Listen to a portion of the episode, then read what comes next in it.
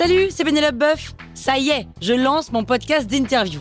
Il s'appelle On tisse la toile et c'est un podcast qui révèle la face cachée des invités. Et d'ailleurs, mes invités, ce sont des CEO et des célébrités comme Gad Elmaleh, Jean-Michel Apathy, My Better Self, Rose Eberstein, Mireille Dumas. Et évidemment, je pose des questions qu'on n'ose pas toujours poser et je leur fais faire des tests, des challenges, je leur fais jouer l'harmonica, grignoter des trucs, bref. Rendez-vous sur On tisse la toile pour découvrir une interview tous les lundis. Ciao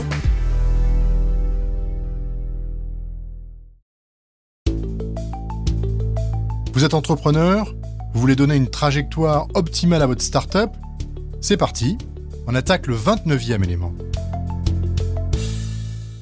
Dans cet épisode, on se pose la question de comment mesurer ses progrès.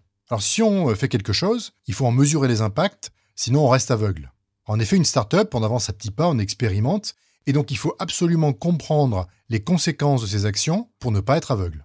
Alors comment on fait? Eh bien on définit des métriques. Alors une métrique c'est quoi? Eh bien, ce sont des mesures quantifiables de vos résultats. Ce sont des indicateurs, si vous voulez, qui vous permettent de clarifier vos priorités. Alors, un bon indicateur, il doit être compréhensible, comparable, facile à utiliser, mais surtout, il doit engendrer des décisions. Alors c'est un sujet peut-être un peu compliqué, et si vous cherchez un peu dans la littérature, vous allez voir qu'il y a énormément de métriques qui existent aujourd'hui. Par exemple, le chiffre d'affaires, ou si vous avez entendu peut-être le MRR, le Monthly Recurring Revenue, revenu mensuel récurrent. La marge brute, combien on dépense, le CAC, qui est le Cost of Acquisition, combien ça coûte d'acquérir un prospect, euh, la rétention utilisateur, le nombre de visites, le nombre de downloads, le nombre de users actifs, etc., etc., etc.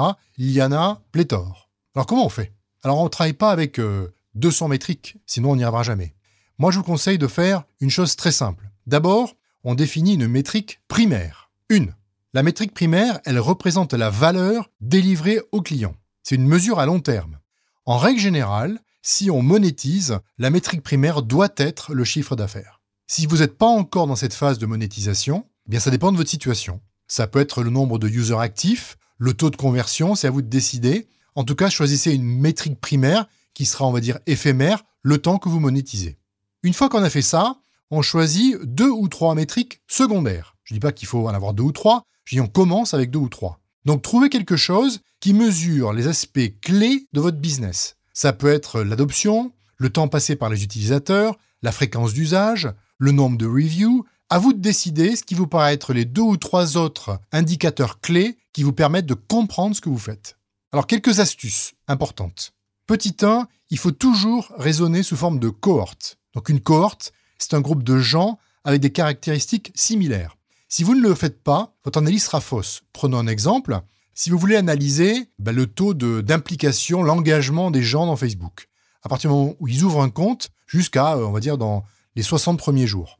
Si vous ne travaillez pas en cohorte, vous allez prendre dans les gens qui ont signé les gens qui ont très très peu d'amis. Par exemple, 0 à 5 amis.